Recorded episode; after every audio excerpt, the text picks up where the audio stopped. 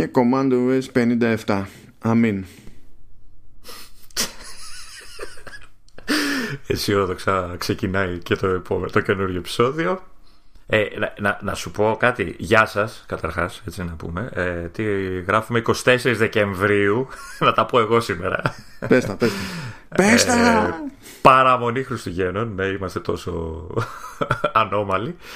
Ε, και δέχτηκα να κάνω αυτό το, το επεισόδιο για ένα και μόνο πολύ σοβαρό λόγο. Για πες. Θέλω να διατηρήσουμε το προβάδισμα από το vertical slice, έτσι, για να, να σκάει ο άλλος και να είμαστε εμείς οι πρωτοπόροι στα podcast. Χαίρομαι που σκέφτεσαι έτσι, χαίρομαι. χαίρομαι. Περίμενα κάτι πιο τραγικό, ανούσιο και παράλογο, αλλά πιστεύω ότι είναι πάρα πολύ καλός λόγος, μεταξύ άλλων. Όχι, όχι, είμαστε πρώτοι και πρέπει να το δείχνουν και τα νούμερα στα επεισόδια, δηλαδή δεν υπάρχει. Εκτός, εκτός τώρα βέβαια με αυτά που λέω, άμα μας ακούσει ο άλλος θα σε βάλει να, βάλεις, να κάνετε τίποτα τριπλό επεισόδιο. Ω, κάτι ήθελε να γράψουμε εκεί, ξέρω εγώ, καπάκι από την πρωτοχρονιά. Ε, του λέω τώρα, εντάξει. Ε... Α, το δούμε. Οπότε. Γιατί πρέπει να πάρουμε αυτό... και μια εβδομάδα. Δηλαδή, σε κάθε show να πάρουμε και μια εβδομάδα off, δηλαδή του κερατά. Ε, ναι. Ε, ε, οπότε, επισήμως, αυτό είναι το τελευταίο επεισόδιο της χρονιάς. Έτσι. Ναι. Ε, θεωρητικά θα γράψουμε τώρα. Πότε το έχεις υπολογίσει? Μετά την πρωτοχρονιά, θέλω να πιστεύω. Καλά, προφανώς, ναι, ναι, εννοείται αυτό. Και τώρα αυτό το, το επεισόδιο γράφουμε μένει εικοστή τέταρτη, αλλά προφανώς θα το βγάλω ανήμερα Χριστούγεννα. Εντάξει, θα το βγάλω, ξέρω εγώ, είκοσι έξι είκοσι επτά, κάτι τέτοιο. Μα γιατί δεν έχεις τίποτα καλύτερο να κάνεις από το να μοντάρεις? Κοίτα, ε, είκοσι πέντε και είκοσι έξι δεν υπάρχει περίπτωση, δηλαδή θα μου τη χαλάνε τηλέφωνα συνέχεια. Mm. Γιατί... Mm. Α, να εξηγήσω για άλλη μια φορά αυτό που δεν πρέπει κανονικά να υπάρχει λόγος να εξηγώ, ότι ανάλογα με την περιοχή της Ελλάδας ε, είτε παίζει ότι γιορτάζω ανήμερα τα Χριστούγεννα, είτε παίζει ότι γιορτάζω την επόμενη μέρα των Χριστουγέννων. Ε, εν τω μεταξύ αυτό, αυτό μου το λες κάθε χρόνο. Ναι, γιατί κάθε, κάθε χρόνο, χρόνο το εξηγώ σε όλους, ας πούμε, γιατί κα, κανένας δεν το θυμάται, το οποίο είναι και λογικό. Αλλά ναι. Τέλος πάντων, για μένα όλο αυτό είναι περισσότερο απόδειξη ότι όποτε και να με γιορτάζετε είναι λάθος. Για, δηλαδή, γιατί να, από το να εξηγώ χίλιες φορές να καταλήξουμε να συμφωνούμε σε αυτό, ρε παιδί μου, και να ε, το προχωρήσουμε ε, με τη ζωή. Έχω την εντύπωση ότι το σωστό είναι στις είκοσι έξι. Ή έχω κι εγώ λάθος? Τώρα, εντύπωση. Τι είναι σωστό και τι είναι λάθος δεν έχω ιδέα. Αυτό που ξέρω όμως είναι ότι το, ε, η, πα, η παλαιότερη τακτική ήταν ανήμερα. Και το Α. είκοσι έξι ήταν πιο μετά. Αλλά τώρα τι λανσάρεται ως πιο σωστό από το άλλο, πραγματικά βαριέμαι να το ψάξω, δεν με ενδιαφέρει. το, το, το, το λέμε κάθε χρόνο, μου το λες κάθε χρόνο αυτή, αυτόν τον προβληματισμό. Κάθε χρόνο θυμάμαι ότι γιορτάζεις από αυτό το πράγμα. Δηλαδή το, το διαγράφω. Και θυμάμαι επίσης ότι έχω να, να πω ευχές και σε άλλους μάνους. Οπότε είναι χρήσιμη αυτή η γκρίνια που κάνεις. Δεν μπορώ να πω. Ε, τι... Επίσης. Ναι, επίσης πρόσθεσα κάτι ακόμα προσωπικό στη λίστα με τα θέματα που θα πούμε. Εντάξει, δεν ξέρω σε τι αναφέρεται, αλλά δεν πειράζει. Θα, θα Α, το... δεν σου είπα. Δε σου... Α, δεν σου είπα. Ωραία. Τώρα, μό, μόλις mm. μου θύμισε ότι μετά έχω να φτιάξω κρεμμυδόσουπα. Mm. Αν μου έχεις τα σούπα, δεν σούπα, θυμήθηκα τις υποχρεώσεις πάλι.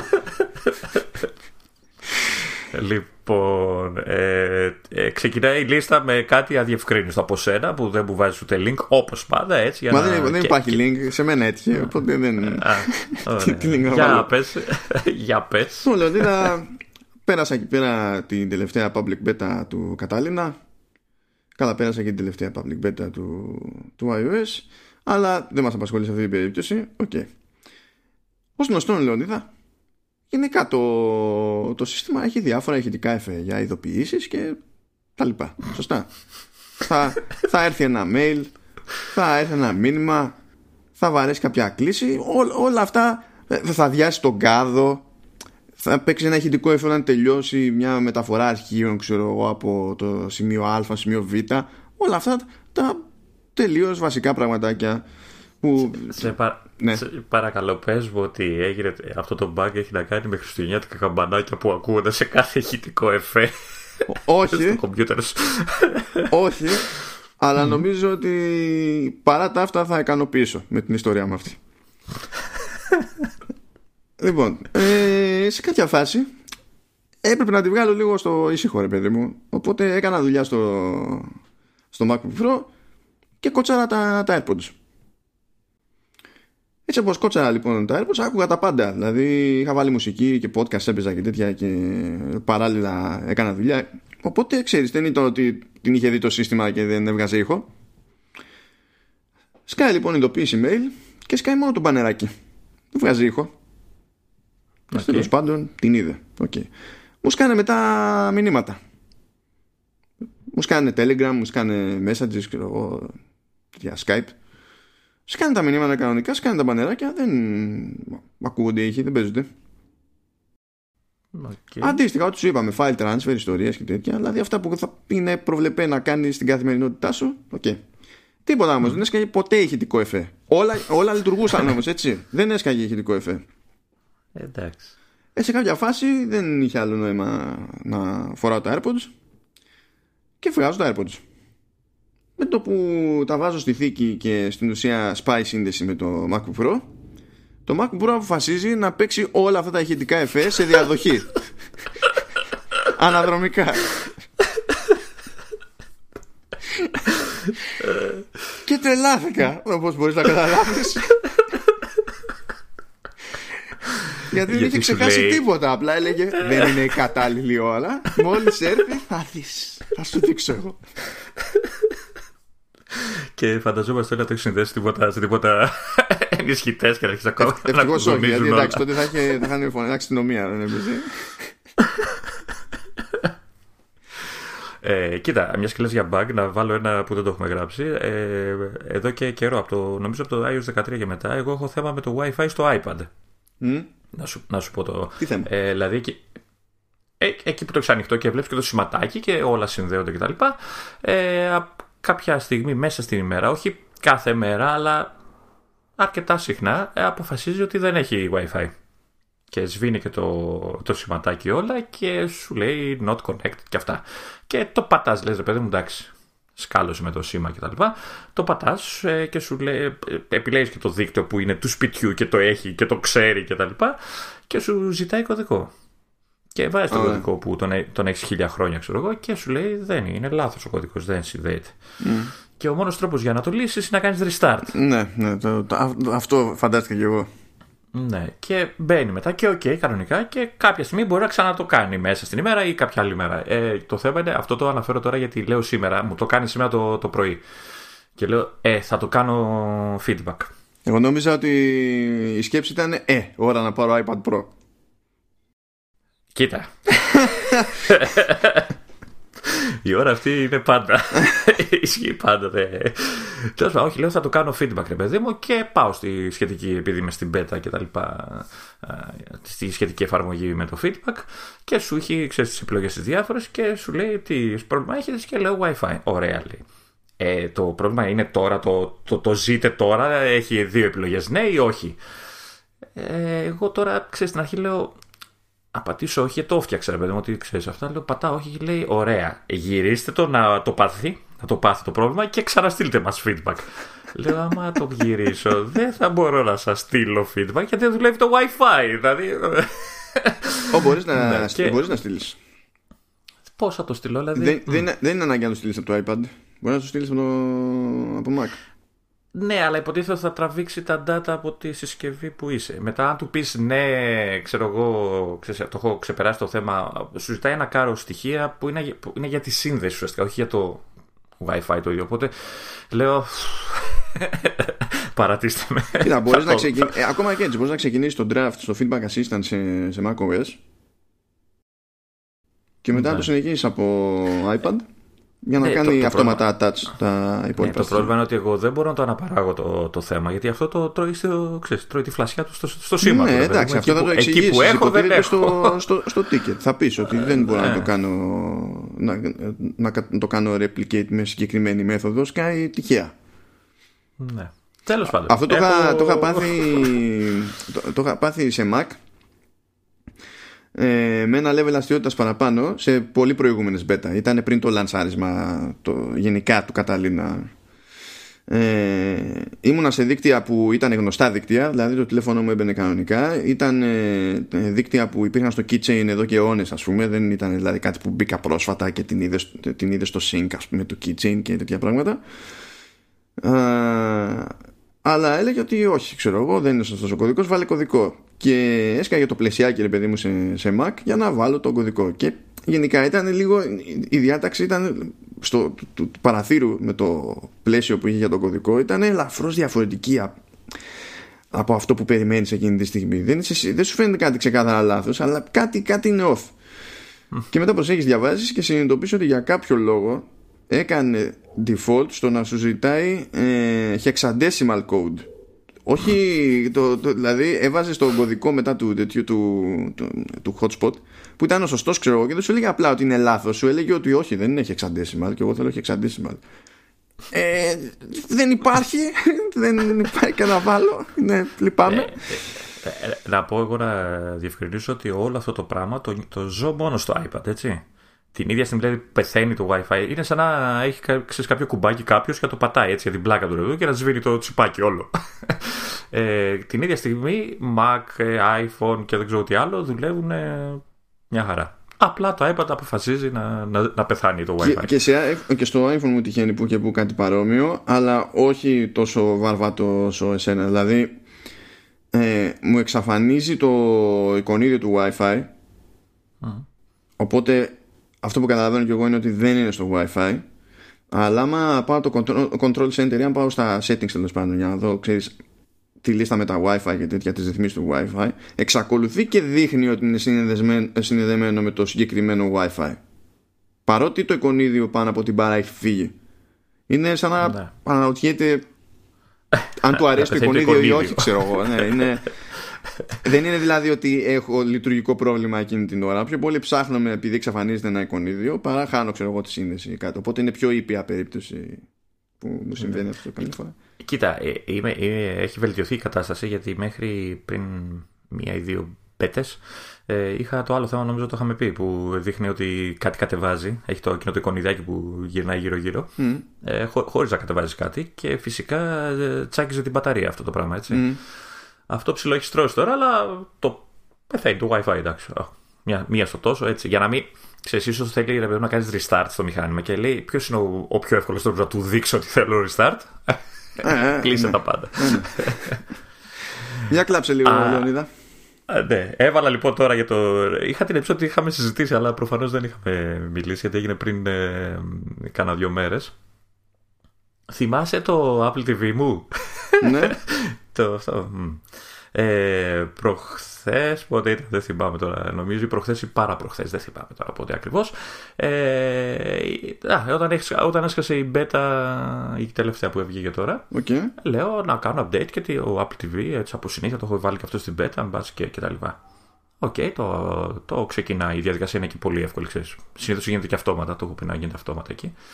Ξεκινάει κανονικά όλα αυτά, μπλα μπλα, κάνει τα, τα, τα κατεβάσματά του, κάνει τα, τα install του, όλα καλά, μια χαρά. Ε, εν τω μεταξύ, εγώ το άφησα, δηλαδή έσβησα την τηλεόραση, το άφησα να το κατεβάζει και το ξέχασα σε κάποια φάση. Και μετά από λίγη ώρα λέω, α, μ, κάτι έχω βάλει να, να κάνει το Apple τι βι. Το ανοίγω λοιπόν και με το που το ανοίγω στην οθόνη μου βλέπω μια εικόνα, μια, ένα μήνυμα που λέει συνδέστε, αν θέλετε λέει να, για ακρίβεια τις τοποθεσίες, ξέρω κτλ. Ε, συνδέστε το μηχάνημα σε Wi-Fi και τα λοιπά. Πατήστε το OK, ξέρω, ρυθμίσεις, ξέρω τι έλεγε.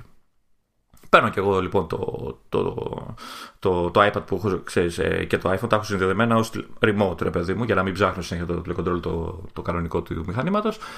Πατάω, βλέπω ότι δεν εμφανίζεται στο, ξέρεις, να το αναγνωρίζει. Ε, λέω θα έχει φάει, ξέρεις, με το update και όλα αυτά, θα έχει φάει φρίκι μέχρι να μπει μέσα κτλ. Παίρνω λοιπόν το τηλεκοντρόλ, πατάω και δεν πατάει. πατάω, πατάω, τίποτα. Δεν το βλέπει καθόλου. Έχουμε μείνει freeze στην οθόνη αυτή. Στην αρχή λέω, ξέρεις, υδρώνω. λέω, update gone bad και ετοιμαζόμαστε για τρε, τρελό restore κτλ. Συνειδητοποιώ όμως ότι είναι Apple τι βι. Δεν έχεις ιδιαίτερη πρόσβαση σε αυτό το μηχανήμα, ειδικά στο software. Δηλαδή δεν, ναι. δεν μπορείς να κάνεις κάτι. Ε, παγωμένα όλα, εκείνη την εικόνα, κάνω ένα restart, λέω μπας και τουκ τουκ τουκ τουκ τουκ. Εν τω μεταξύ δεν δουλεύει το τηλεκοντρόλ, αλλά restart με τα shortcut που είναι να πατήσεις κάνει. Α. Στην αρχή βέβαια επειδή δεν δούλευε το βγάζα εγώ από την πρίζα και το ξανάβαζα, μετά συνειδητοποίησα ότι δουλεύουν αυτά τα shortcut.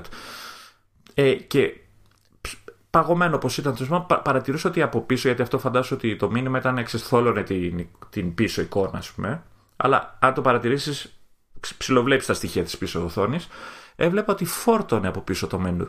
Τα εικονίδια όλα αυτά τα, που έχει το, το home screen του, του iPad, του iPod, το, ε, το Apple τι βι. Ναι, το... ναι, που σημαίνει ότι ζούσε το μηχάνημα, δηλαδή ζει. Ε, απλά δεν δούλευε το τηλεκοντρόλ. Λέω, οκ, okay, μετά μου λέω, μπας και έχει ξεφορτίσει γιατί δεν το χρησιμοποιώ, μπας και τα λοιπά. Το βάζω τίποτα, αυτά λέω, μπορεί να πέθανε το τηλεκοντρόλ. Ε, βέβαια, ξέρεις, ως συνήθως, πας στο, στην τελευταία λύση, παίρνω το Apple τι βι, το συνδέω στο Mac για να κάνω restore, ξέρεις, με τα λοιπά. Ευτυχώς το βλέπει ο Mac, το έβλεπε το αυτό και μου έδωσε και τη δυνατότητα να κάνω restore. Κάνω format, μπαίνει σε κανονικό update και τα λοιπά, ε, πώς το λένε, έκδοση, όχι beta. Λέω μπας και, ε, και ξέρεις και settings, ε, default settings και όλα αυτά. Μπαίνω μέσα, ε, συνδεθείτε στο Wi-Fi για, για, να, για, αυτός, για να αυτόσετε τα αυτά. Ξαναπαίρνω το τηλεκοντρόλ, λέω μπας και, τίποτα. Παγωμένο. Λέω τόμπολα, την πατήσαμε. Στο σήμα μου ε, αρπάζω το τηλεκοντρόλ του, του παλιού μου το Apple τι βι, το ασημένιο, το κλασικό με τα κουμπάκια, ναι. του, ε, το οποίο δουλεύει. Το δέχεται. Για κάποιο λόγο, μάλλον είναι αρ εφ αυτός το τηλεκοντρόλ, δεν είναι Bluetooth όπως είναι το, το καινούριο. Ε, Λέω ωραία. Δεν πολύ θυμάμαι, ναι. Πέρα, ναι. Θα σου πω γιατί το λέω. Λέω, ωραία, τουλάχιστον ε, περάσαμε τον πρώτο σκόπελο. Θα κάνω, ξέρεις, θα μπούμε στα settings, θα το, θα το παλέψω. Μπαίνω στα settings, πάω στα Wi-Fi, μη συνδεδεμένο. Εντάξει, λέω, οκ. Okay. Πατάω να βρει το, ξέρεις, το δίκτυο. Ε, μηδέν δίκτυα, ε, βάλτε το δίκτυο. Γράψτε το χειροκίνητα. Πολύ ευχαριστή εμπειρία να γράφεις το Apple τι βι, ναι. Το πατάω. Και τίποτα. Πεθαμένο. Συνειδητοποιώ μετά από κάτω. Ε, εν τω μεταξύ, λέω, ας κουμπώσω τουλάχιστον Ethernet, ρε παιδί μου, να μπας και ξέρεις. Κουμπώνω Ethernet, περνάει, ξέρεις, έχει από κάτω τη λίστα με τα διάφορα settings του δικτύου, άι πι και όλα αυτά. Με το που βάζω το καλώδιο, παπ, παπ, παπ, όλα συμπληρώνονται κανονικά, έχει δίκτυο το αυτό. Ωραία. Πατά, βγάζω το, το Ethernet να, ξέρεις, να, για να γυρίσει σε Wi-Fi. Συνειδητοποιώ ότι τα στοιχεία όχι απλά δεν είναι συμπληρωμένα, είναι μη διαθέσιμα. Δεν βλέπει τίποτα, δηλαδή τίποτα. Είναι σαν ένα νεκρό το Wi-Fi.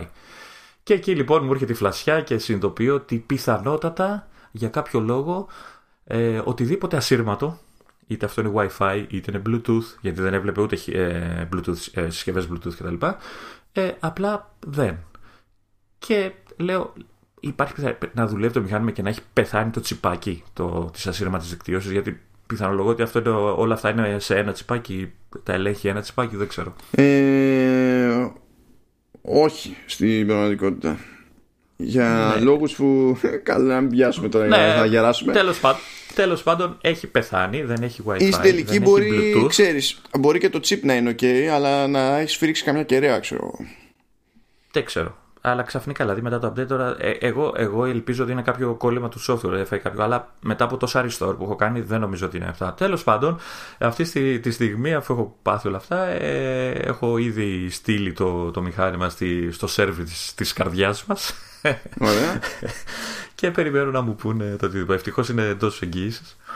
Τώρα δεν ξέρω αν ε, θα χρειαστεί αντικατάσταση ή δεν ξέρω τι άλλο. Θα περιμένω να μου πούνε. Καλά, εντάξει, τώρα είναι και Χριστούγεννα, δεν τους, τους πρίζω τους ανθρώπους. Καλά μου, εντάξει. Ναι, εντάξει, λογικό είναι αυτό. Αλλά... Αυτά. Ήταν ευχάριστα αυτά τα update που έκανα. Εντάξει, αφού είσαι, αφού είσαι, εκτός, αφού είσαι εντός εγγύησης. Τώρα ότι ναι, ναι, γίνει, θα γίνει. Το, το, το μόνο που τρέμω είναι να μου πούνε, ρε η λύση, ε, ε, μια χαρά δουλεύει, ορίστε, εμείς το βάλαμε και έπαιξε, ξέρεις, τι, τι βλακή έκανες, ξέρεις, μόνο αυτό, αλλά δεν ξέρω, θα μου πούνε, θα μου πούνε. Όλα right, λοιπόν, προχωράμε, έχω λίγο έτσι follow-up για AirPods Pro. Oh. Ε, είχαμε πει άλλη φορά, ρε παιδί μου, ότι γενικά το transparency mode που σου περνάει τον ήχο από έξω, ώστε να mm. συνειδητοποιείς τι γίνεται γύρω σου και τα λοιπά, είναι, είναι πάρα πολύ καλό. Είναι τόσο που το τρως, ότι δηλαδή αυτό που α, α, παίζει, γιατί το πιάνουν, πιάνουν τον εξωτερικό χώρο, το χρόνο, ναι, καλά, ήχο, τα μικρόφωνα, mm. και στο μεταφέρουν στο, στο αυτί. Οπότε τεχνικώς αυτό που ακούς είναι τεχνητό. Ναι. Ε, αλλά είναι τόσο καλή δουλειά που έχουν γίνει που το τρως, δηλαδή δεν αισθάνεσαι ότι είναι τεχνητό αυτό που ακούς. Okay.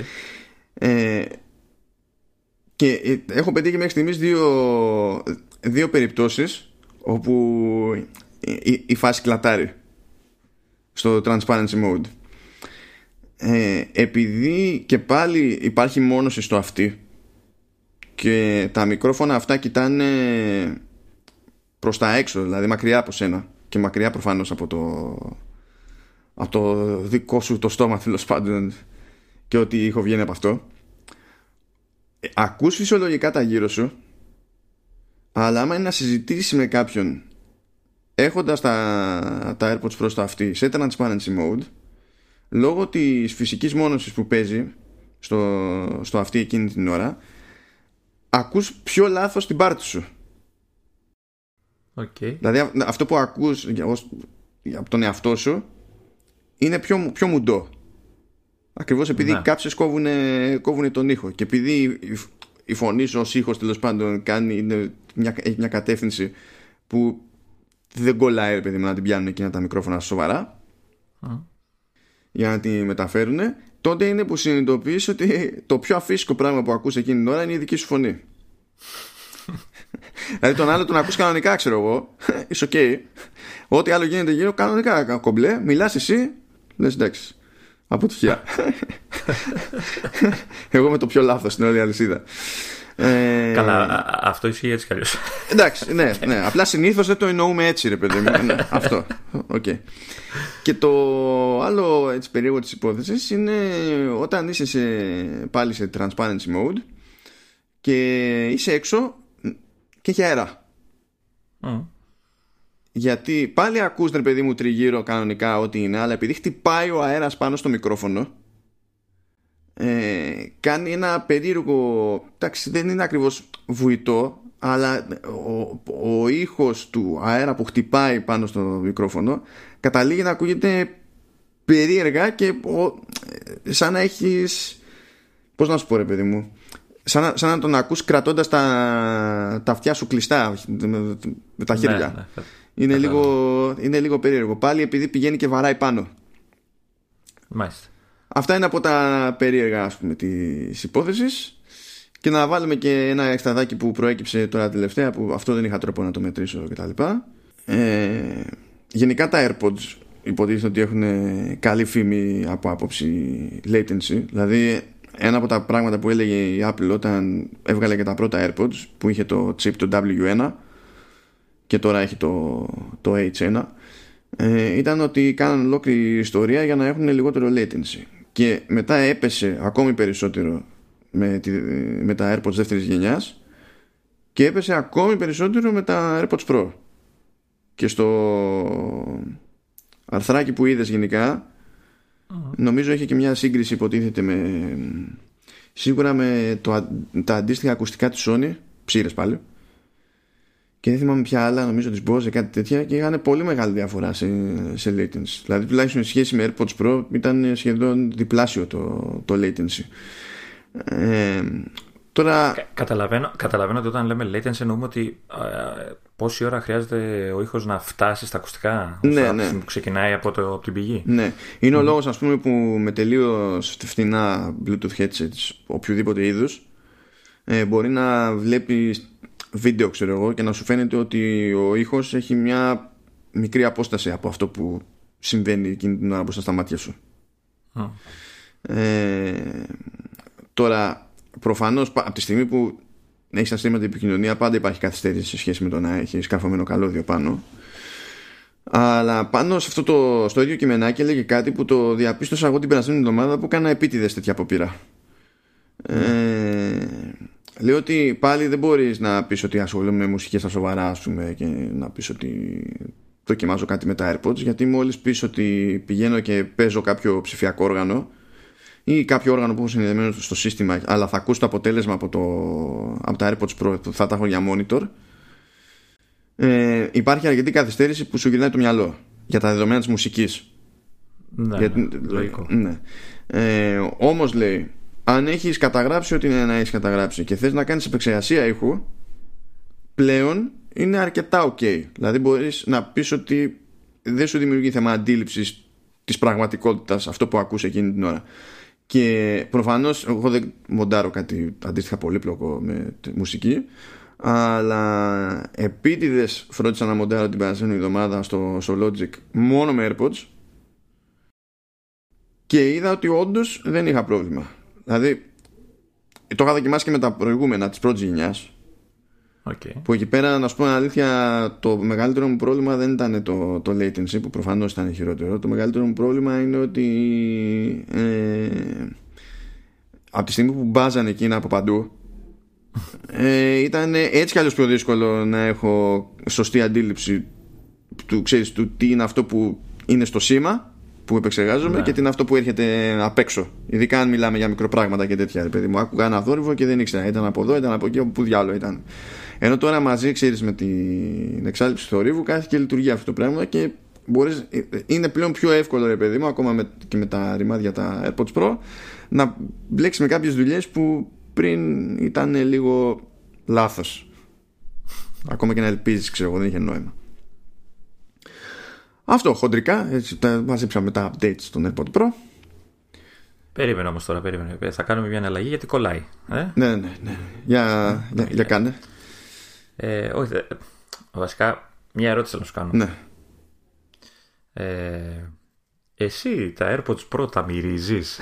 Τα έχεις μυρίσει? Τα έχω μυρίσει, Λεωνίδα, τα έχω μυρίσει. ε, Πώς μυρίζουνε?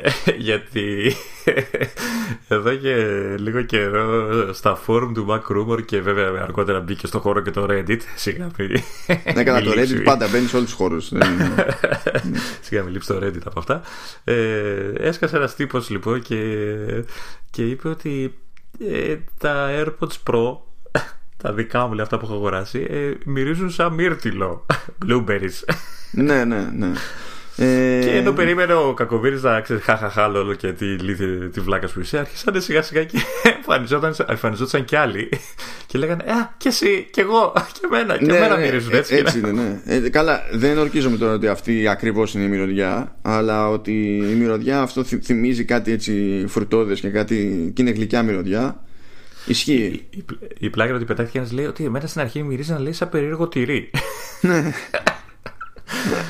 Ναι, ε, η, η, από ό,τι καταλαβαίνω, από ό,τι βλέπεις και εσύ, όντως μυρίζουν, ναι. Έχουν κάποια μυρωδιά και α, από ό,τι η πραγματικότητα θέλει έτσι λίγο να, να μπει έτσι στη ζωή μας, ε, όλο αυτό οφείλεται στα, στα χημικά, τα συστατικά που έχουν τα πλαστικά μέρη και τα, η σιλικόνη στα, στα αυτάκια και στα, στις κάψες, ε, και κάνουν αυτή μια, ναι, μυρωδιά περίεργη. Φαντάζομαι που... και η κόλλα που χρησιμοποιείται για να τα κρατήσει όλα αυτά, γιατί όπως αντιλαμβάνεσαι δεν υπάρχει χώρος για βίδες και κλειψάκια και τέτοια. Είναι όλο, είναι όλο, όλο κόλλα μέσα. Και δημιουργείται ένα κόμπο, το οποίο στην αρχή, επειδή η πρώτη μου σκέψη ήταν ότι ήταν, ξέρεις, περίπτωση κόλλας περισσότερο και η λεγόμενη καινουργίλα των υλικών. ε, δεν, δεν, δεν, το, δεν μου έκανε εντύπωση αυτό στην αρχή. Εντάξει, πιο πολύ εντύπωση μου έκανε ότι γενικά είναι ευχάριστη αυτή η μυρωδιά. Πιο ευχάριστη από ό,τι περιμένεις συνήθως σε τέτοιες περιπτώσεις. Αλλά ε, λες ότι ωραία είναι επειδή είναι καινούρια, μετά θα ξεφτύσει κτλ. Ενώ τώρα τα έχω σχεδόν ένα μήνα και εξακολουθούν εκεί το. Ίδια φάση. Ε, εννοείται, εννοείται ότι όλα τα fanboy άρχισαν και λέγανε «Α, η Apple το έχει σκεφτεί και το έχει πειράξει για να είναι ευχάριστη μυρωδιά και αυτά». Ε, Καλά, αλλά, ε, προς, αλλά, είναι, ε, ε, δεν είναι εκτός των πιο χρόνων αυτή η θεωρία. Δεν έχουμε ιδέα αν ισχύει, έτσι, δηλαδή, αλλά με τα μυαλά που κουβαλάνε. Καλά, δε. Είναι ικανοί να έχουν σκεφτεί αυτό και να έχουν κάνει βλακεία κάπου αλλού. Δηλαδή, εντάξει. Ε, ε, εν τω μεταξύ διάβαζα το άρθρο και είχε, ξέρεις, διάφορες αναφορές από α, ανθρώπους που το κάνανε report όλο αυτό. Μπούρου, μπούρου, μπούρου, μπούρου. Και το τελευταίο σχόλιο του άρθρου που φύγαν όλα και έτσι, εντάξει. Ε, πετάγεται ένας και λέει στο Reddit, λέει, να σας θυμίσω ότι τα AirPods Pro είναι για τα αυτιά. Δεν είναι για να τα βάζεις στη μύτη. Ω, τώρα ξέρεις τη μύθηκα, ε. Θέλω να ξέρω. Θυμήθηκα τα game cards του Switch. Πω, πω, α, τα, με τη γεύση λες τώρα που... Ναι. Τα είχαν βάλει επίτηδες να είναι άσχημη γεύση για να μην τα βάζει στο στόμα. Ναι, είναι σωστά. Πίκρα, είναι πίκρα. Ώστε να πάει κάποιος να τα γλύψει, να ιδιάζει και να, να αποτρέπεται από το να γλύψει τα, τα cartridges. Και λες... Άλλη μια περίπτωση που δεν κανονικά... το έχω κάνει. Θα... Δεν το έκανα. Εσύ το έκανες? Εγώ δεν το έκανα, αλλά ε, επειδή ένιωσες την ανάγκη να κάνεις τη διευκρίνηση, τώρα είμαι σίγουρος ότι δοκίμασες. Όχι, όχι, δεν το έχω κάνει. Δεν το έχω κάνει. Αλλά τώρα που το θύμισες. Εγώ δεν ξέρω καν αν έχω. Α, πρέπει να έχω ένα cartridge. Ένα. Γι' αυτό επειδή κάποια στιγμή ένα παιχνίδι για κάποιο λόγο ήρθε, ήρθε physical και απογοητεύτηκα λίγο. Αλλά εντάξει, οκ. Okay. Και εκεί λοιπόν χωράει μια διευκρίνηση. Ε, αυ, ε, εντάξει. Δεν είναι ούτε για τα αυτιά, αλλά ούτε αυτά είναι για το στόμα. Πόσο εύκολο είναι τώρα τα Χριστούγεννα η Apple να κάνει marketing, έτσι, προώθηση και τα λοιπά για τα AirPods Pro και να λέει τώρα με νέες γεύσεις. Μήλο ρόδι. ε, εννοείται ότι έχασε την ευκαιρία, έτσι, θα πρέπει να έχουν μυρωδιά μήλου. Έτσι, δηλαδή, πού πας. Ε, εντάξει. Αλλά εντάξει. Πού πας, στην επόμενη γενιά, στην επόμενη γενιά να το έχουν πετύχει. Τώρα πάλι θα μείνουμε, θα πάμε από προ σε προ. Γιατί τι έχω, mm. Λεωνίδα? Κάτι βλέπω πολλά, πολλές λέξεις με τρία γράμματα. Ξουντουάρ, ουσμπ, χουμπ. Πολλά μας κάνει γλυκιά που έχεις μαζέψει. Μόνο το display έχει παραπάνω γράμματα. Είναι, δηλαδή το Pro τρία γράμματα, εξ ντι αρ τρία γράμματα, γιου ες μπι τρία γράμματα, hub τρία γράμματα. Ωραία, πολλά μασκαριλίκια, οπότε νομίζω χαίρεσαι ήδη. Απίστευτο, παίζει κι άλλο follow-up για Pro Display εξ ντι αρ που να είχα αγοράσει κιόλας. Δεν θα τελειώνει με τίποτα. Για τρεις μήνες θα μιλάμε για την οθόνη. Ε, λοιπόν, τα λέγαμε στο προηγούμενο επεισόδιο για, το, για ποιο λόγο τέλος πάντων λειτουργεί σε έξι κέι εκεί που λειτουργεί σε έξι κέι, γιατί πέφτει σε φάιβ κέι και φορ κέι υποσυνθήκη και γιατί δεν το αναφέρει αυτό η Apple, αλλά προτιμά να λέει ότι δεν είναι συμβατά κτλ. Ενώ είναι, αλλά όχι ακριβώς και κάτι τέτοια. Ωραία. Ε, είχαμε πει πιο παλιά, αλλά ήταν φλού το γιατί συμβαίνει αυτό. Είχαμε πει πιο παλιά ότι γενικά, ρε παιδί, με αυτό το monitor χρειάζεται σύνδεση Thunderbolt τρία, γιατί χρειάζεται το bandwidth. Πολύ okay. απλά. ε, Και ότι περνάει από εκεί το σήμα, στην ουσία σε πρωτόκολλο DisplayPort. Και πάνω η οθόνη έχει και θύρες ε, ε, γιου ες μπι-C. Δεν θυμάμαι αν έχει γιου ες μπι, αλλά τέλος πάντων λειτουργεί η οθόνη και, και ως γιου ες μπι hub. Okay. Αλλά είχαμε πει πολύ παλιότερα ότι είχαμε ακούσει ότι εκεί πέρα, επειδή δεν μένει και πολύ bandwidth για αυτή την ιστορία, εφόσον έχει να στείλει τόσα pixels στην οθόνη, ε, οτιδήποτε συνδεθεί, ρε παιδί μου, εκεί, ναι μεν, εντάξει, από τροφοδοσία κομπλέ, δηλαδή το Power Delivery λειτουργεί, υποτίθεται, ε, αλλά ταχύτητες είναι γιου ες μπι δύο, γιατί δεν μένει άλλο bandwidth. Ναι, οκ, okay, λογικό. Υπάρχει λοιπόν περίπτωση, Λεωνίδα, όπου λειτουργούν ως γιου ες μπι τρία ή, ε, ή τρία ένα Gen ένα ή τρία δύο Gen ένα, που είναι πέντε, όλα πέντε ίδια μπι πι ες, δηλαδή. Ναι, ναι, ναι, πεν, πεντά.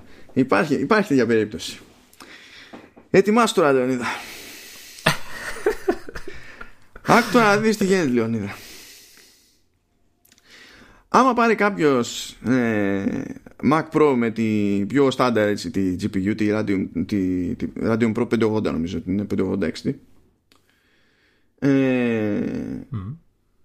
δεν μένει αρκετό bandwidth, πέφτει σε γιου ες μπι δύο το hub. Okay. Και από εκεί και πέρα όλη η εικόνα που φτάνει στο monitor είναι ασυμπίεστη. Σκάνει δηλαδή, δηλαδή είναι έξι κέι κανονικά. Okay. Αν πάρεις οποιαδήποτε από τις άλλες κάρτες ακριβότερες, ε, μένει bandwidth για γιου ες μπι τρία. Αλλά γιατί? Διότι το ζήτημα δεν είναι αν την παλεύει τζι πι γιου να έχει εικόνα, δεν λέμε τώρα πώς να παίξει, να παίξει σε έξι κέι, αλλά προφανώς η εικόνα τώρα για, το, για ένα λειτουργικό σύστημα ή για το βίντεο είναι άλλο καπέλο. Δεν είναι ότι οποιαδήποτε από τις διαθέσιμες τζι πι γιου ε, δεν την παλεύει να κουμαντάρει τόσα pixels για να βγάλει ανάλυση έξι κέι, κουμαντάρει. Αλλά σε κάθε περίπτωση πρέπει να χρησιμοποιήσει το, το πρωτόκολλο DisplayPort, και άμα το DisplayPort έχει το bandwidth που έχει, ξέρω εγώ, για την περίσταση, ε, αυτό είναι, με αυτό θα δουλέψουν. Uh. ε, σε αυτή την περίπτωση λοιπόν, Λεωνίδα, υποτίθεται ότι υποστηρίζουν την ίδια έκδοση DisplayPort, οπότε είμαστε εντάξει εξ αρχής, αλλά υποστηρίζουν okay. και ένα τερτύπι αυτής της έκδοσης DisplayPort που λέγεται ντι ες σι. Το, το σύστημα ντι ες σι στην ουσία ε, κάνει και μια κάποια συμπίεση στο, στην εικόνα. Δηλαδή αν mm. τσεκάρει κάποιος προδιαγραφές στις τελευταίες του DisplayPort, θα δει, ρε παιδί μου, ότι χωρίς συμπίεση μπορεί να πάει μέχρι τάδε ανάλυση και με συμπίεση μπορεί να πάει σε υψηλότερη ανάλυση. Δηλαδή με συμπίεση μπορεί να σου βγάλει και, και έιτ κέι και σε mm. άθλιο frame rate, frame rate, σε άθλια hertz βασικά. Δηλαδή νομίζω πρέπει να φτάνουν τα τριάντα, πρέπει να είναι είκοσι τέσσερα είκοσι πέντε, κάτι τέτοιο. Μπορεί να σου βγάλει και δεκαέξι κέι, γιατί okay. κάνει, το, κάνει τη δουλειά που έχει να κάνει, ρε παιδί μου, ε, η τζι πι γιου με τα pixels, okay.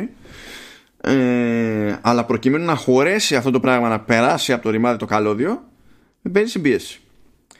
Ναι. Οι ακριβότερες λοιπόν εκδοχές για τζι πι γιου που υπάρχουν τώρα, που είναι πρόχειρες ε, για, για Mac Pro, ε, και αντίστοιχα οι, οι ξεχωριστές τζι πι γιου στα υποστηριζόμενα Mac Pro, τα δεκαπέντε και δεκαέξι, του δεκαοκτώ και του δεκαεννιά, mm. ε, υποστηρίζουν ντι ες σι. Οπότε σε αυτή nice. την περίπτωση γλιτώνουν bandwidth λόγω του ντι ες σι, το οποίο μένει για το γιου ες μπι hub του Pro Display, και έτσι γίνονται πιο γρήγορες εκείνες οι θύρες. Ναι, αλλά έτσι χα, χα, χάνει η ποιότητα σε εικόνα, γιατί μου είπες ότι συμπίεζει. Ναι, κοίτα, η συμπίεση πρέπει να έχει κάποια απώλεια. Δηλαδή δεν πιστεύω ότι δε, δεν θα έχει καμία απώλεια. Τώρα το τι φαίνεται, τι δεν φαίνεται, πάλι δεν το ξέρω. Τώρα φαίνεται, δεν φαίνεται. Mm. Εγώ λόγω βλάβης, έτσι, προτιμώ να μπορώ να διαλέξω τουλάχιστον. Δεν ξέρω αν μπορώ να το διαλέξω αυτό το πράγμα, δηλαδή στα, στα settings του Mac Pro, ας πούμε. Δεν mm. έχω ιδέα. Αυτό δεν το... Δεν, δεν, δεν έχω πετύχει κάπου πληροφορία ως προς αυτό, ρε παιδί μου. Μήπως το ενεργοποιεί, αν υπάρχει δυνατότητα ενεργοποίησης, απενεργοποίηση, αυτό που λες. Μήπως ενεργοποιείται η συμπίεση όταν κουμπώνεις κάποιο δίσκο και την αποτραβάει τα δεδομένα και θέλει το γιου ες μπι τρία, τότε να συμπίεζει το σήμα. Για να το ξέρω. Πρα, ναι, πραγματικά ναι. δεν το ξέρω. Δεν, δεν έχω. Δεν, ως προς αυτό δεν. Δηλαδή, αν πώς καταλαβαίνεις, θα ξανά έχουμε κάποια στιγμή follow-up για Pro Display εξ ντι αρ. Μπορούμε να βρούμε και τι μυρωδιά έχει και αυτό. Ναι, ναι. ναι. Μπορούμε να προσπαθήσουμε να τρίψουμε τυρί στη, στην πλάτη του, να δούμε αν το αποτέλεσμα θα είναι ίδιο με την απόπειρα του iFixit στο Mac Pro. Ποιος ξέρει. Ναι, εκεί παίζει όλο αυτό το bear the way. Και σκέψου τώρα ότι είναι τόσο περίεργη υπόθεση η φάση με το διαθέσιμο bandwidth, που ειδικά με τη στάνταρ τη, τη τζι πι γιου πάλι, που για, για αυτήν τουλάχιστον έχω συγκεκριμένη πληροφορία, μπορεί να ισχύει για τις υπόλοιπες τζι πι γιου. Απλά είναι στη φάση που και αυτοί που έχουν παραγγείλει δεν έχουν παραλάβει όλοι, ούτε έχουν παραγγείλει όλοι τις ακριβές τζι πι γιου. Οπότε είναι λίγο αχταρμάστο ότι η πληροφορία έχει βγει. Ε, το, η, η standard τζι πι γιου πάλι πεντακόσια ογδόντα, όπως και οι άλλοι τζι πι γιου, έρχονται σε, σε εμ πι εξ module. Και το εμ πι εξ module έχει, πηγαίνει πακέτο με κάτι θύρες. Οι ακριβότερες έχουν πάνω και έιτς ντι εμ άι και Thunderbolt.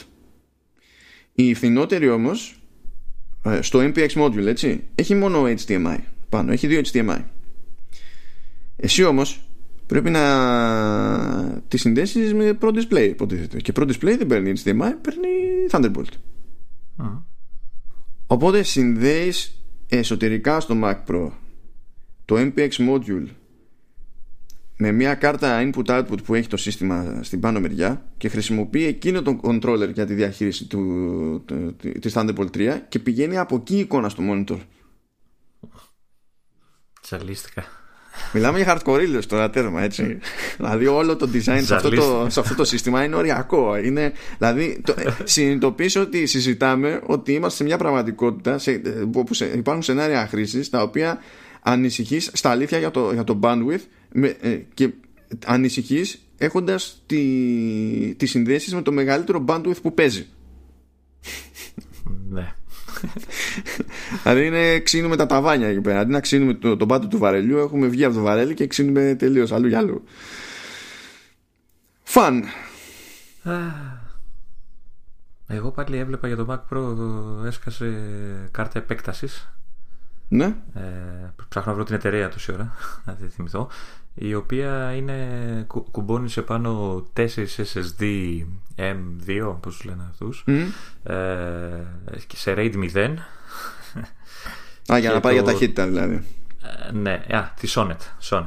Ε, πώς το λένε, ναι, και κουμπώνει σε αυτή την καρτούλα και το τεστάκι το, το έχεις στο εννιακόσια είκοσι πέντε Mac αυτή τη στιγμή. Το, ε, τους στείλανε ένα, μια τέτοια κάρτα. Ε, και κάνανε εξής benchmark και το, το, τα νούμερα που σημείωσαν ε, ε, έγραψε read code εφτά, κάτι μας το πέρασε, gigabyte per second και write έξι χιλιάδες οκτακόσια.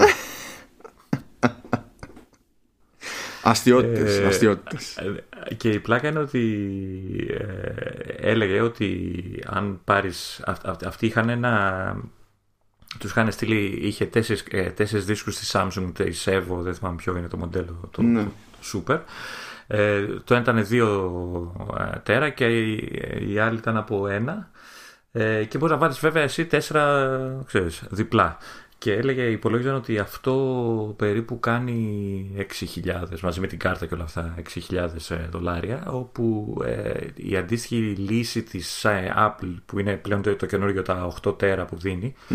ε, είναι στα έξι χιλιάδες οκτακόσια, κάτι, ε, και, και πιάνει μέχρι τρία κόμμα πέντε μεγαμπάιτ per second.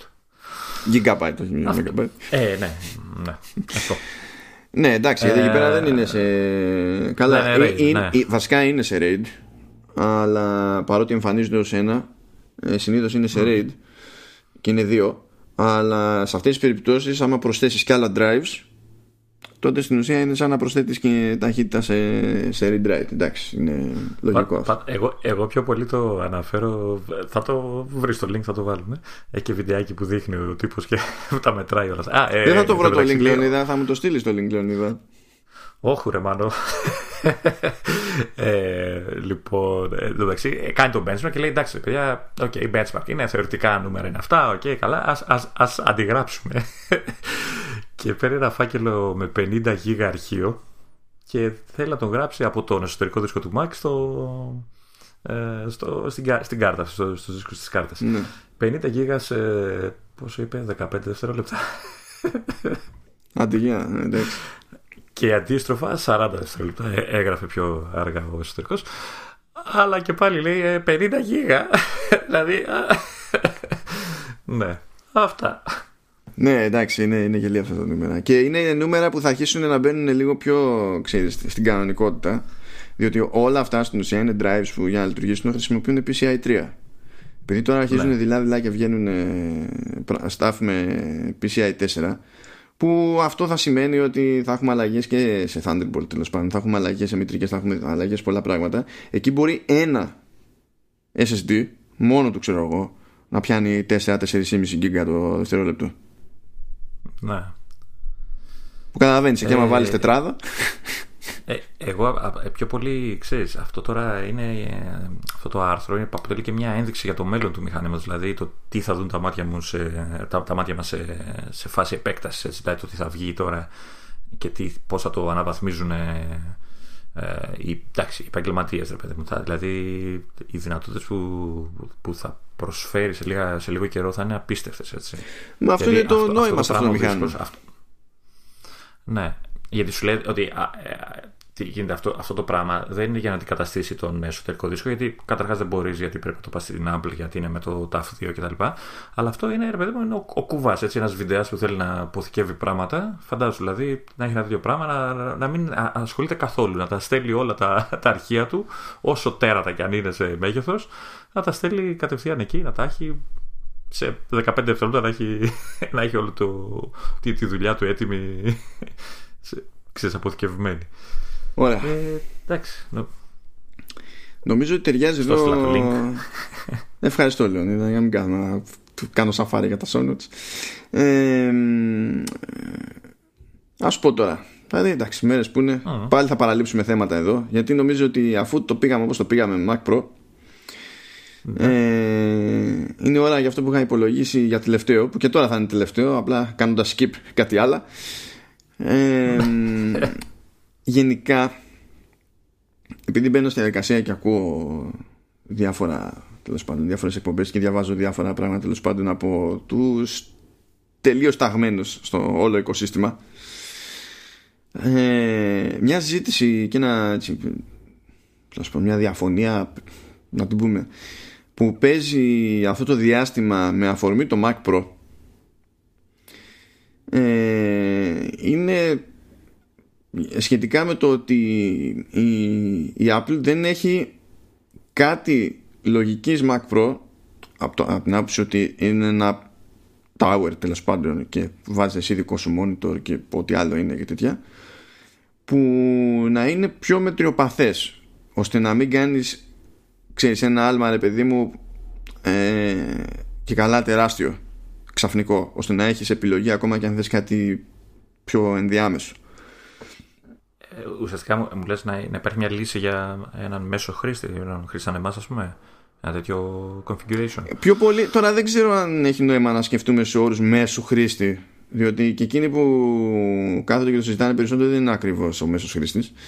Ε, νομίζω ότι είναι μια κατηγορία ε, χρηστών που θέλουν να έχουν κάτι με την ιδιοσυγκρασία ενός tower και με την ελπίδα να μπορείς να βάλεις και να βγάλεις πράγματα, να έχεις δηλαδή μια ευελιξία, ε, χωρίς απαραίτητα να έχουν καημό ώστε να πληρώνουν επεξεργαστές ζύων, να πληρώνουν ε, μνήμες που να είναι fully buffered, ας πούμε, και είναι πιο ακριβά αυτά, ή να έχουν τζι πι γιου που να είναι pro, που έχουν έξω. Ένα enthusiast. Ε, ξέρω, για τους. Ε... Ναι, κάτι τέτοιο. Εντάξει, όχι επαγγελματίες, αλλά για τους. Ε, έτσι, ναι. Που, που γουστάρουν κάτι παραπάνω. Για αυτόν που θέλει παραπάνω ευελιξία, άρα ζορίζεται άμα του πεις για έναν iMac ή έναν iMac Pro, όσο και ακόμα και αν θεωρεί καλά τα μηχανήματα, αυτά προφανώς δεν του προσφέρουν ευελιξία πέρα από το να αλλάζει RAM.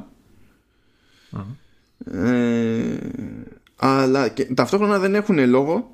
Δηλαδή, με βάση το ότι θέλουν να πετύχουν, είναι τελείως παράλογο, ας πούμε, να πούνε ότι επενδύουν σε ένα Mac Pro. Ε, και με αυτό, ρε παιδί μου, αυτή τη συζήτηση να, να τρέχει, έλεγα να ποδούμε κι εμείς. Να δούμε έτσι πώς το σκεφτόμαστε λίγο το, το θεματάκι. Αλλά επειδή δεν σε προετοίμασα γι' αυτό, επίτηδες, yeah, yeah. για να σου δώσω έτσι λίγο χρόνο αυτό, αυτό. Να... Δεν έχω ανάγκη, ρε φίλε, δεν έχω ανάγκη. Εντάξει, Λεωνίδα, πες μας, πες μας τη, πες μας τη λέει η ψυχούλα σου για το θέμα, λοιπόν, αφού δεν έχεις ανάγκη. Κοίτα, ε, θα, θα, την καταλαβαίνω τη λογική, εννοείται. Όντως έχει ένα κενό σε αυτό το κομμάτι, απλά θα μπορούσε να ε, προσφέρει μια λύση για να καλύψει ένα, αυτό το συγκεκριμένο κομμάτι της αγοράς. Για μένα θα το, θα το έκανα και για πιο μέσους. Μάλλον μέσους προς extreme, να το πούμε κάπως έτσι, ε, έτσι να καλύψει ένα κομμάτι της αγοράς. Ε, δεν ξέρω στην πραγματικότητα ε, αν έχει νόημα. Δηλαδή, τι, τι θέλω να πω. Ε, ξέρουμε όλοι ότι ένα κουτί προσφέρει δυνατότητα αναβάθμισης μετέπειτα. Δηλαδή αργότερα θα μπορείς να αλλάξεις μια κάρτα γραφικών, θα μπορείς να αλλάξεις ένα δίσκο, μνήμη κτλ.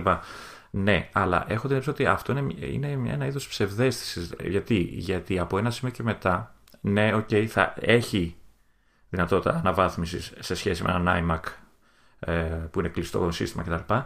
Ε, αλλά από ένα σημείο και μετά, οι αναβαθμίσεις που θα θες δεν θα μπορεί να τις υποστηρίξει, γιατί ξέρω εγώ θα πρέπει να γίνει αλλαγή σε όλη τη μητρική. Γιατί αλλάξαν οι θύρες. Και για να πάρεις την πιο γρήγορη κάρτα γραφικών ή οτιδήποτε, πρέπει να αλλάξεις τη μητρική. Που σημαίνει ότι ουσιαστικά πας για καινούριο μηχάνημα, έτσι, γιατί δεν αξίζει να, να κάνεις τώρα όλη αυτή την αλλαγή.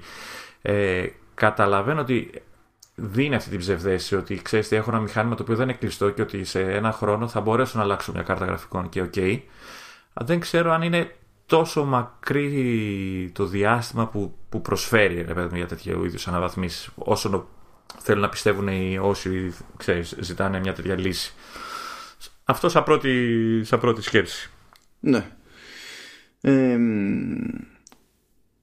πρωτίστως συμφωνώ, διότι και εγώ κάπως έτσι κατέληξα ε, να θεωρώ απολύτως λογικές επιλογές και, το, και ένα laptop ως βασικό σύστημα ή και ένα all-in-one, διότι και εγώ στην εποχή του πι σι, ρε παιδί μου, είχα μέσα στο μυαλό μου σκέψεις ότι θα πειράξω αυτό, θα πειράξω εκείνο, θα πειράξω το άλλο, θα πειράξω το παράλληλο, και στην πράξη κατέληγα είτε να μην το πειράζω καθόλου σε φάτος χρόνου, Ε, είτε να το πειράζω ελάχιστα, οπότε να μην έχει κάποια συγκλονιστική ουσία, ρε παιδί μου, το, η όλη ιδέα, ε, ή να μην προλαβαίνω να το πειράξω, επειδή προλάβαινε και πέθαινε. Πέθανε σε τέτοιο βαθμό που δε, απλά μετά έφτιαχνες άλλο, ρε παιδί μου, δεν έχει κανένα νόημα. Δηλαδή, άμα είναι να τα αλλάξεις τα φώτα σε όλο το σύστημα εκτός από το κουτί, ε, στην ουσία κάνεις άλλο, το φτιάχνεις άλλο μηχάνημα. Πε, περιττό να πω ότι έχω περάσει και από αυτή τη φάση. Δηλαδή, τα έχω αλλάξει όλα. Μέχρι και τη μητρική, τα πάντα. Σε κάποια φάση, έτσι. Γιατί έχω ένα μηχάνημα, ένα, το πι σι που είχα πριν, το Mac ουσιαστικά, το οποίο έχει, έχει περάσει διάφορες φάσεις στη ζωή του. Και ζει ακόμα, βέβαια. Εντάξει, οκ. Okay. Αλλά ναι, έχω, νομίζω έχω, και εγώ την έχω ξεπεράσει όλη τη φάση αυτή που περιγράφουμε. Τώρα, δέχομαι τουλάχιστον ότι είναι πιο ειδική περίπτωση αυτομάτως ο, ο gamer. Διότι στο gamer μπορεί, ο gamer μπορεί να κρατήσει και τα πάντα ίδια και να αλλάξει μία τζι πι γιου και να έχει ουσιώδες κέρδος σε αυτό που τον ενδιαφέρει να κάνει. Δεκτό. Ε, αλλά νομίζω ότι μετά υπάρχουν και άλλες σκέψεις μέσα στην όλη ιστορία. Ε, είναι ξεκάθαρο, ή τουλάχιστον ελπίζω να είναι ξεκάθαρο σε όλους και, και όλες, ότι από όλο το line-up μιας εταιρείας, οποιασδήποτε εταιρεία που φτιάχνει υπολογιστές, ε, τα μοντέλα που φεύγουν περισσότερο είναι laptop. Ναι. Ε, οπότε εκείνοι που βασίζονται σε λάπτοπ για το ένα και μοναδικό σύστημα που χρησιμοποιούν είναι άτομα που απλά δεν τους αγγίζει η όλη συζήτηση, το όλο θέμα καθόλου. Αρχίζει να αγγίζει θεωρητικά τουλάχιστον εκείνους που έχουν πολλαπλά συστήματα και θέλουν να έχουν, ξέρεις, κάτι που θα βάλουν στη τσέτα και θα φύγουν, αλλά να έχουν και κάτι πιο ζώρικο, ας πούμε, στο, στο γραφείο τους ή πόπου. Uh-huh. Ε, για το, με το σκεπτικό ότι κάτι θα χρειαστεί να διαλέξουν και αυτοί, είτε επειδή έτσι τους τη βάρεσε, είτε με βάση καθαρά την ανάγκη που, που έχουν ή το γούστο που έχουν, ο καθένας όπως νομίζεις. Γενικά λοιπόν τα desktop, και αυτό ισχύει και στην Apple εννοείται, ε, εδώ και χρόνια τα desktop είναι μειοψηφία στο, στο line-up. Ε, ε, ταυτόχρονα ο, ο Mac Mini με την τελευταία αλλαγή που έκανε η Apple, Ε, κατέληξε να είναι σύστημα της προκοπής για αρκετές δουλίτσες, ενώ παλιότερα δεν ήταν έτσι, και γι' αυτό κατέληξε πιο ακριβό εδώ που τα λέμε. Και γενικά όλο αυτό, όλο αυτό το πράγμα είναι ένας λόγος που γενικά τα desktop της, της Apple έχουν καταλήξει να είναι κατά μέσο όρο τελείως πιο ακριβά, διότι ε, εκ των πραγμάτων αναφέρονται σε μικρότερη μερίδα του, του κόσμου, άρα και σε μερίδα του κόσμου που έχει κάτι πολύ πιο συγκεκριμένο στο μυαλό της κάθε φορά για να χρειαστεί το α, το β ή το γ, εκ των πραγμάτων δηλαδή, ό,τι κάνει αυτό. ε, Έχει γίνει λοιπόν Mac Mini πιο ικανό σύστημα. ε, Προέκυψε ο iMac Pro, ο οποίος ο iMac Pro δούλεψε, δηλαδή βόλεψε πάρα πολύ μεγάλη μερίδα του επαγγελματικού κόσμου. Ε, ήρθε ο Mac Pro, ο οποίος είναι για πολύ συγκεκριμένη μερίδα του επαγγελματικού κόσμου, και αυτοί που παραπονιούνται μέχρι στιγμής περισσότερο σε όλη αυτή τη συζήτηση είναι, είναι οι developers, επειδή αισθάνονται ότι ναι, το σύστημα αυτό, ενώ παλιότερα, ρε παιδί μου, θα τη βγάζανε με, με Mac Pro και αυτοί για διάφορες δουλειές, ότι το σύστημα αυτό κατά μία έννοια ως concept τους αγνοεί, ότι είναι στημένο για αυτόν που θα ασχοληθεί με μουσική, υποσυνθήκη με αυτόν που θα ασχοληθεί με φωτογραφία και κυρίως πάνω απ' όλα με αυτόν που θα ασχοληθεί με βίντεο. Είναι, είναι ίσως η υπερβολική λύση για να προγραμματιστεί αυτό το πράγμα. Είναι σαν πρόταση. Ναι. Το θέμα αυτό, είναι ότι μάλλον, και στους προ... μεταξύ των προγραμματιστών η πιο δημοφιλής επιλογή είναι τα MacBook Pro. Γιατί ο προγραμματιστής θέλει να είναι και σε θέση να πάρει τον κώδικα του και να φύγει. Mm. Α, δηλαδή. Είναι, είναι, είναι μετρημένο αυτό, είναι, είναι ξεκαθαρισμένο ότι α, από τους διαφόρους Mac ο developer κατά κανόνα προτιμάει MacBook οποιοδήποτε είδους, και δεν είναι ότι τους αγνόησε, ας πούμε, η Apple σε αυτή την περίπτωση, γιατί και όταν έβγαζε τον iMac Pro στην επικοινωνία της εταιρείας γινόταν περισσότερος λόγος για development Και ακόμα και στα demo στην πρώτη παρουσίαση είχαν ε, ε, φέρει developers, ας πούμε, για βι αρ games και τέτοια πράγματα και δείχνανε. Όχι, και παντός είδους developers. Και για να δείξουν σενάρια χρήσης τα οποία είχε νόημα, ξέρω, ένα σύστημα όπως ο iMac Pro. Και α, αντίστοιχα πολλοί μιλούσαν για development και για μουσική στο δεκαεξάρι το MacBook Pro. Ναι. Δηλαδή εμένα μου δίνει την εντύπωση ότι η εταιρεία έχει μπει στη διαδικασία και έχει σκεφτεί πολύ συγκεκριμένα το τι πουλάει που έτσι κι αλλιώς. Ναι. Δεν ξέρω αν έχει αν, αν, αν υπάρχει κάποιο μηχάνημα που μπορούμε να το θεωρήσουμε all around. Δηλαδή θα το πάρω εγώ και εσύ, θα το πάρει και ένας πιο ε, όχι ερασιτέχνης, ε, κάποιος που δεν έχει τις γνώσεις που έχεις εσύ, ας πούμε, ε, και θα το πάρει και κάποιος πιο εξειδικευμένος. Αυτό δεν ξέρω αν μπορεί. Θα μου πεις, δεν υπάρχει γενικά ένα τέτοιο μηχάνημα, έτσι, προφανώς, αλλά δεν ξέρω μήπως ε, θα μπορούσε να, έστω και ως ψευδές, να δημιουργήσει ένα τέτοιο μηχάνημα, να έχει ένα τέτοιο μηχάνημα που να λέει ότι αυτό κάνει σχεδόν για όλους. Να σου πω τώρα, κοίτα, για μένα αυτό το concept καλύπτεται Ε, αρκετά καλά έτσι κι αλλιώς από, το, από την τρέχουσα εκδοχή του Mac Mini. Εκεί που πιστεύω ότι υπάρχει πρόβλημα, και είναι και ένας λόγος που καταλήγουμε να έχουμε και μεγάλη και έντονη αίσθηση ότι παίζει φοβερό άλμα, ξέρω εγώ, από ένα σημείο και έπειτα, άμα θες δηλαδή το κάτι ουσιωδώς καλύτερο. Νομίζω ότι το πρόβλημα σε όλο το desktop line-up της Apple πλέον είναι ο, ο, ο, ο ας πούμε απλός iMac. Ναι, έχει μείνει πίσω λιγάκι. Έχει, έχει μείνει πίσω, δίνεις κάποια χρήματα και πρέπει να ξεφύγεις ουσιωδώς και πάλι για να καταλήξεις με ες ες ντι, γιατί είναι προσβολή γενικά να είσαι με μαγνητικό δίσκο. Είναι τα, τα μόνα στήματα της Apple που εξακολουθούν και σκάνε στις εκδόσεις που είναι έτοιμες του ραφιού, ξέρω εγώ, με μαγνητικό δίσκο. Ακόμα και αν πούμε ότι σε κάποιες εκδόσεις έχουν Fusion Drive, δεν τώρα. Δεν, ναι, όλη φάση, ναι. Απλά δεν πρέπει, ρε παιδί μου. Ναι, δεν. Ναι. Ε, Οπότε αν σε ενοχλούν αυτά τα πραγματάκια, αλλά θέλεις κάτι σαν τον iMac, με τη μία δηλαδή αναγκάζεις να κοιτάξεις iMac Pro. Ναι, που, που ξεφεύγει αρκετά, έτσι. Ναι, πηγαίνει με τη μία πο, πολλά λεφτά. Γιατί δεν δε θεωρώ ότι μπορεί κάποιος να πει ότι είναι τεράστια, ξέρω, τεράστιο το άλμα που κάνεις από iMac Pro σε Mac Pro. Ναι, είναι ακριβώς ο Mac Pro, ε, ξεκινάει ακριβότερα από, το, από τον iMac Pro, αλλά είναι άλμα, ξέρω εγώ, από τα έξι στα επτά χιλιάρικα για τα, τουλάχιστον για, τα, για τις βασικές συνθέσεις. Το ότι ό,τι πειράζεις το αλλάζει, πάει παραπάνω, χειροπορεί. Ε, δεν είναι όμως ότι πηγαίνεις από τα, από τα δύο στα έξι και τα επτά ξαφνικά. Το πρόβλημα είναι ότι σε αυτό το range, τέλος πάντων, που υποτίθεται ότι καλύπτει ο iMac, που είναι στην ουσία αυτές τις τιμές είναι από, ξέρω εγώ, χοντρικά ενάμισι χιλιάρικο μέχρι ό,τι είναι να γίνει, μέχρι να φτάσει σε επίπεδα iMac Pro. Δεν είναι λογικές επιλογές που υπάρχουν. Δηλαδή το, το μόνο πράγμα που μπορείς ξεκάθαρα να πεις ότι το έχω και το γουστάρω, έτσι και αγοράσω τώρα iMac και τουλάχιστον δεν μετανιώνω για αυτό από άποψη hardware, είναι τα, είναι τα monitor. Ναι, είναι η οθόνη. Που είναι, όπως έχουμε πει, μόνιμα εξαιρετικές όλες οι οθόνες που βάζει η Apple. Ναι, ναι, ναι. Άκου, ε, ε, ένα, ένας βιντεάς, το είχα ξεχάσει αυτό. Να λέγαμε για το Mac Pro σε άλλο επεισόδιο. Και έλεγα για μια συνέντευξη που είχα ακούσει, ένα βιντεά. Επειδή αυτή, αυτή είναι συνηθισμένη σε άλλα ποσά τελείως, παιδί μου. Ξέρουν ότι θα φύγει φράγκο.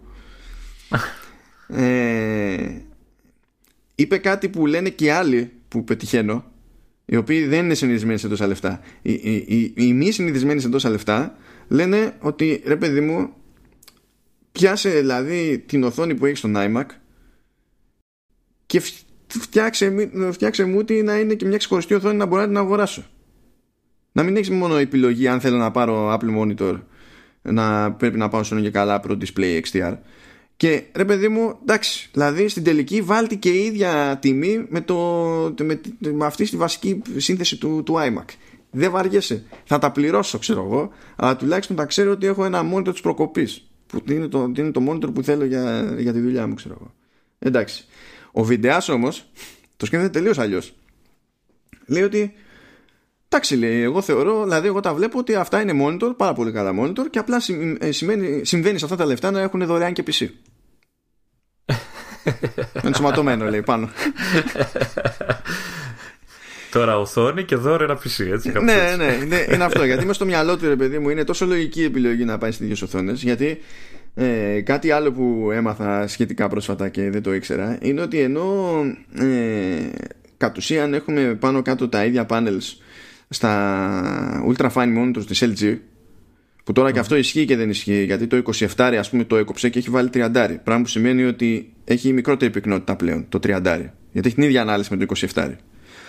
Αλλά έχουν, δηλαδή από άποψη τεχνική είναι μία ή άλλη τα πάνελς κτλ. Αλλά μπήκανε κάτι τρελή σε ένα κόπο παραπάνω να προσπαθήσουν να καλυμπράρουν τα ultra fine ώστε να έχουν ακριβώς την ίδια εικόνα με, με τον iMac. Mm. Και δεν μπορέσανε ποτέ να τα φέρουν στα ίδια. Μάλιστα. Το οποίο σε αυτό πιστεύω, γιατί δεν το πέτυχα να σχολιάζεται, πιστεύω ότι σε αυτό παίζει ρόλο και το ότι στον iMac έχεις εξορισμού τζάμι μπροστά, γιατί το τζάμι αλλάζει τη, την αντίληψη που έχεις για το χρώμα, ενώ στα Ultrafine δεν έχεις τζάμι. Ναι. Οπότε πάντα έχει σε ένα παράγοντα, ρε παιδί, μια, μια σταθερά στη μια περίπτωση που δεν έχεις την άλλη και δεν μπορείς να, να την καλύψεις ακριβώς. Αλλά αυτό που με κούφανε περισσότερο είναι ότι δοκιμάσανε πολλαπλά ultra fine monitor της ελ τζι και δεν μπορούσαν ούτε μεταξύ τους να τα φέρουν να είναι ίδια.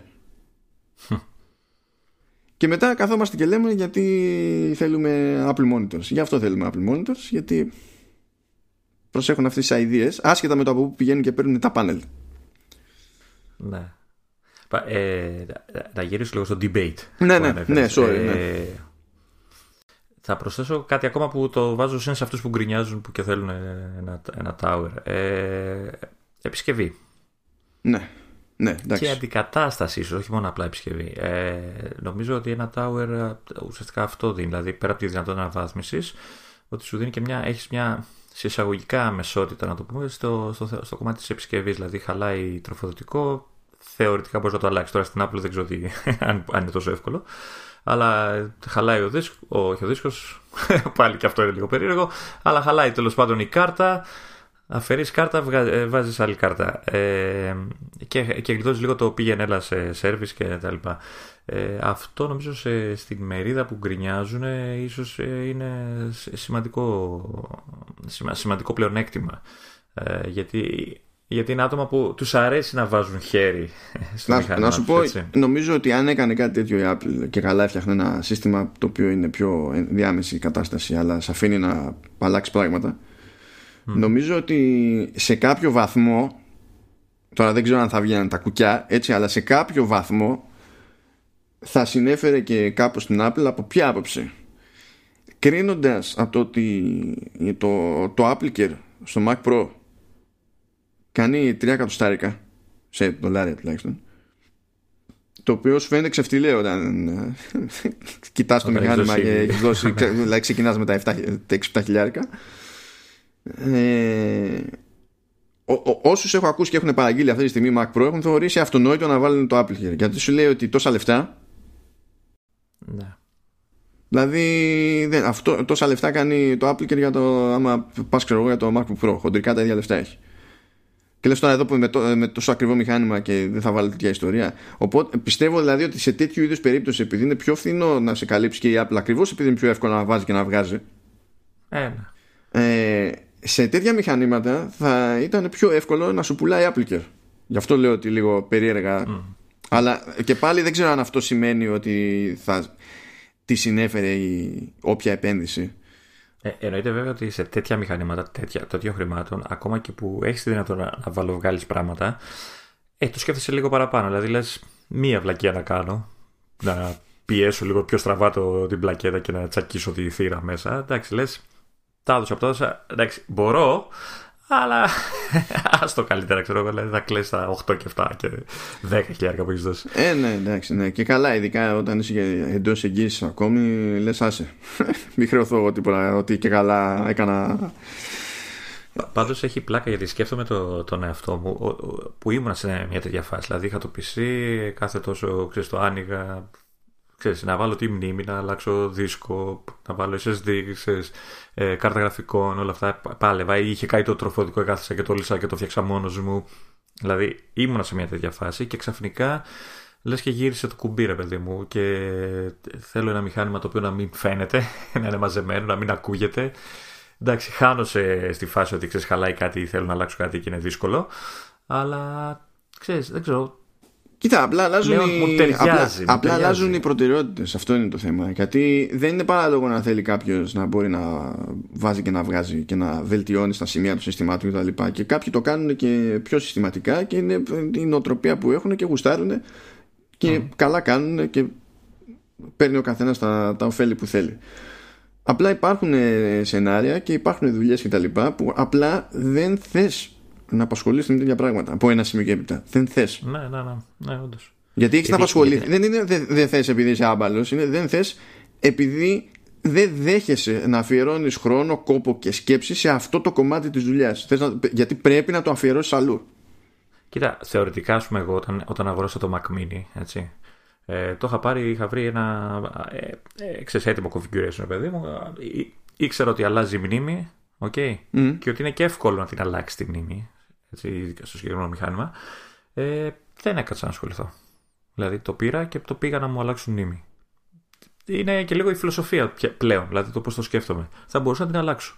Από τη στιγμή όμως που βρήκα το μηχάνημα που είχε, ε, δηλαδή σι πι γιου και δίσκο, εντάξει, ο δίσκος θα μπορούσε να είναι μεγαλύτερος, εντάξει, okay, δεν με απασχολεί τόσο, που είναι πράγματα που δεν αλλάζεις ε, στο μηχάνημα εύκολα.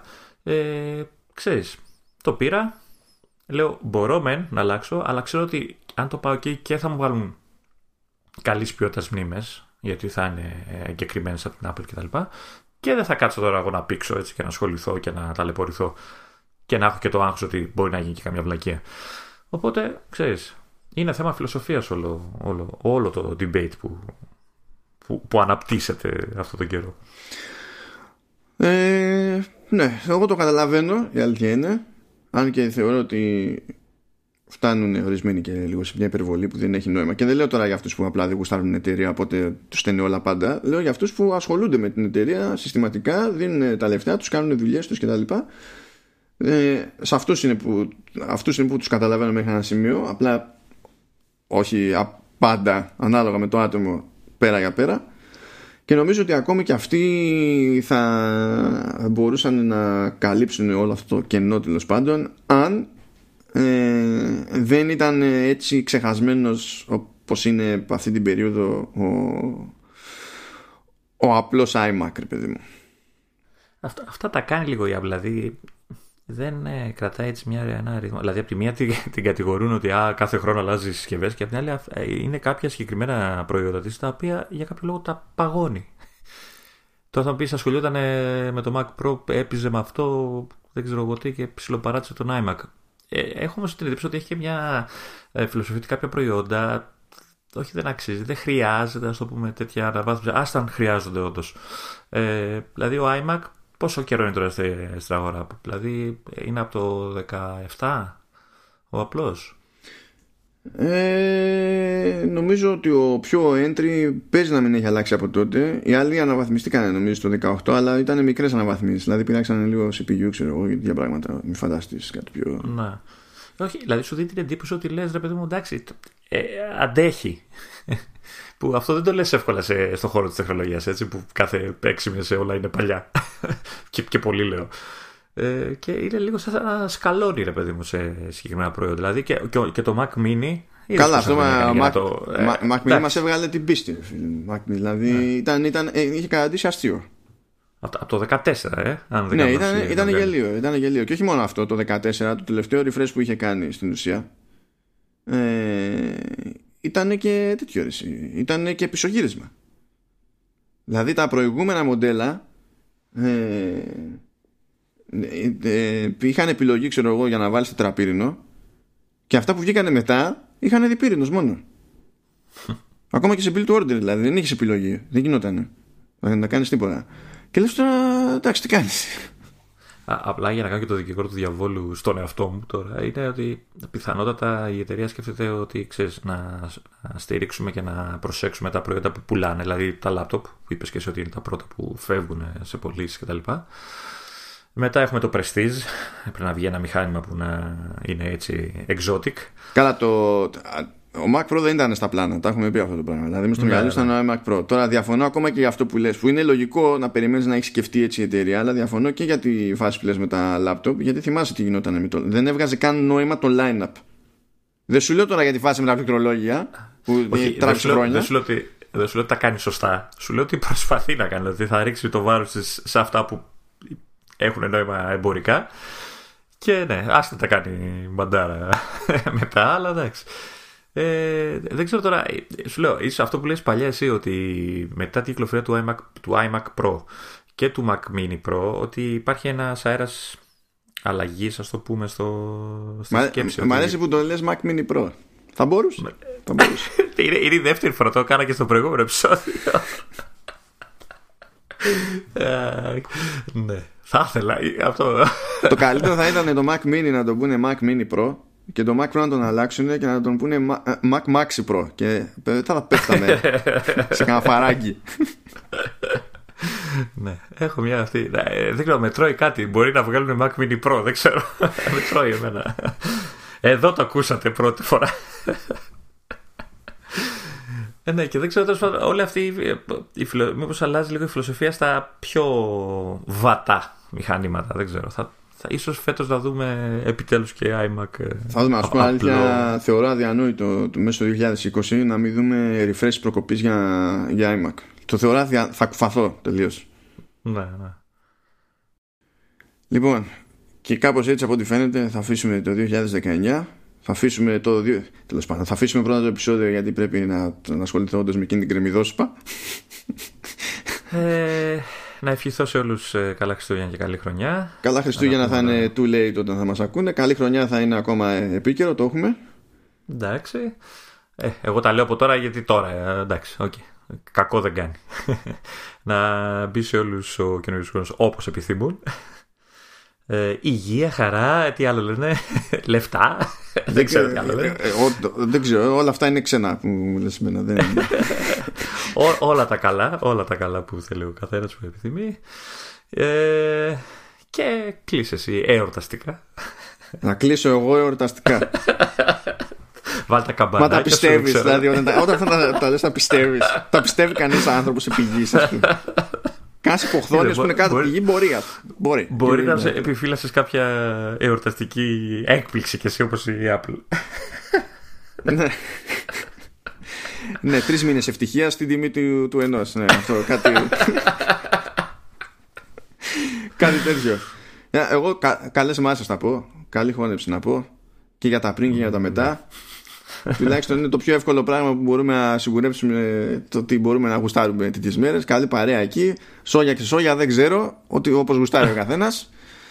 Αλλά αυτό είναι το ζήτημα, να ξαλαμπικάρουμε και, και λίγο. Γιατί πρέπει. Και όλα τα υπόλοιπα αυτά που είπε ο ταμπανάλο Λεωνίδας. Άντε, γεια σας, γεια σας, άντε. Τσάω, καλή χρονιά να έχουμε.